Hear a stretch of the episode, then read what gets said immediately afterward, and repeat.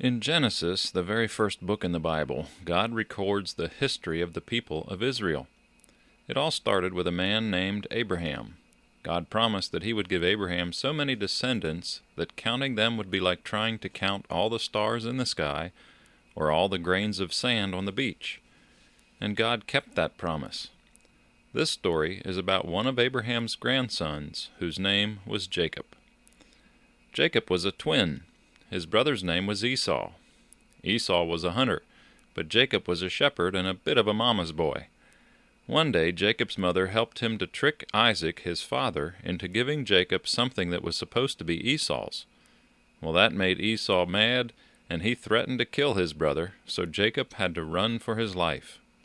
He traveled to his mother's hometown, many, many miles away, and got a job tending cattle for his uncle Laban. While there, he fell in love with Laban's beautiful daughter, Rachel.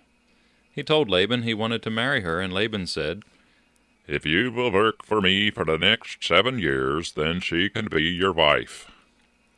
So Jacob worked hard for his uncle, and the Bible tells us that the years went by quickly for Jacob because he loved Rachel so much. Finally, the wedding day arrived, and Jacob was so excited he could hardly be still all day. That night he got married, his bride was completely hidden under a veil, so Jacob couldn't see her. But in the morning, when Jacob woke up and looked at his wife, he was shocked to see that it wasn't Rachel, it was her older and not so pretty sister, Leah. What have you done to me? he asked Laban. I agreed to work for seven years for Rachel. Why did you trick me into marrying Leah? It is a custom in our family that the younger sister may not get married before the older sister. So I gave her to you. But now promise to work for another seven years, and Rachel will also be your wife. So Jacob made the promise, and Laban gave him Rachel too. Jacob kept his promise and worked for those fourteen years, but Laban tricked him at first, didn't he? Who was more dependable? That's right, Jacob was. Even when his uncle tricked him, Jacob still kept his part of the bargain, and even worked an extra seven years just so he could marry Rachel. Now Jacob had two wives, and that caused some problems. The sisters were jealous of each other, and sometimes Jacob was caught in the middle, trying to keep them both happy.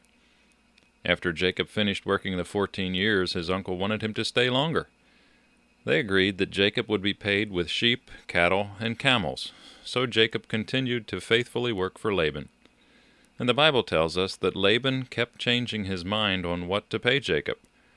But no matter what he decided, God made it all turn out for good for Jacob.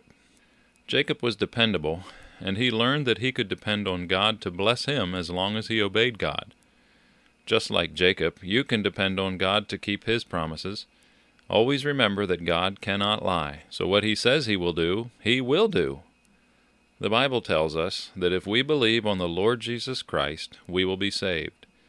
That means when we understand that we have sinned, done things that displease God, and we tell God we are sorry about that, and believe that Jesus died on the cross to take the punishment that we deserve because of our sin, that he was buried, that he came up alive again from the grave, then we are forgiven by God.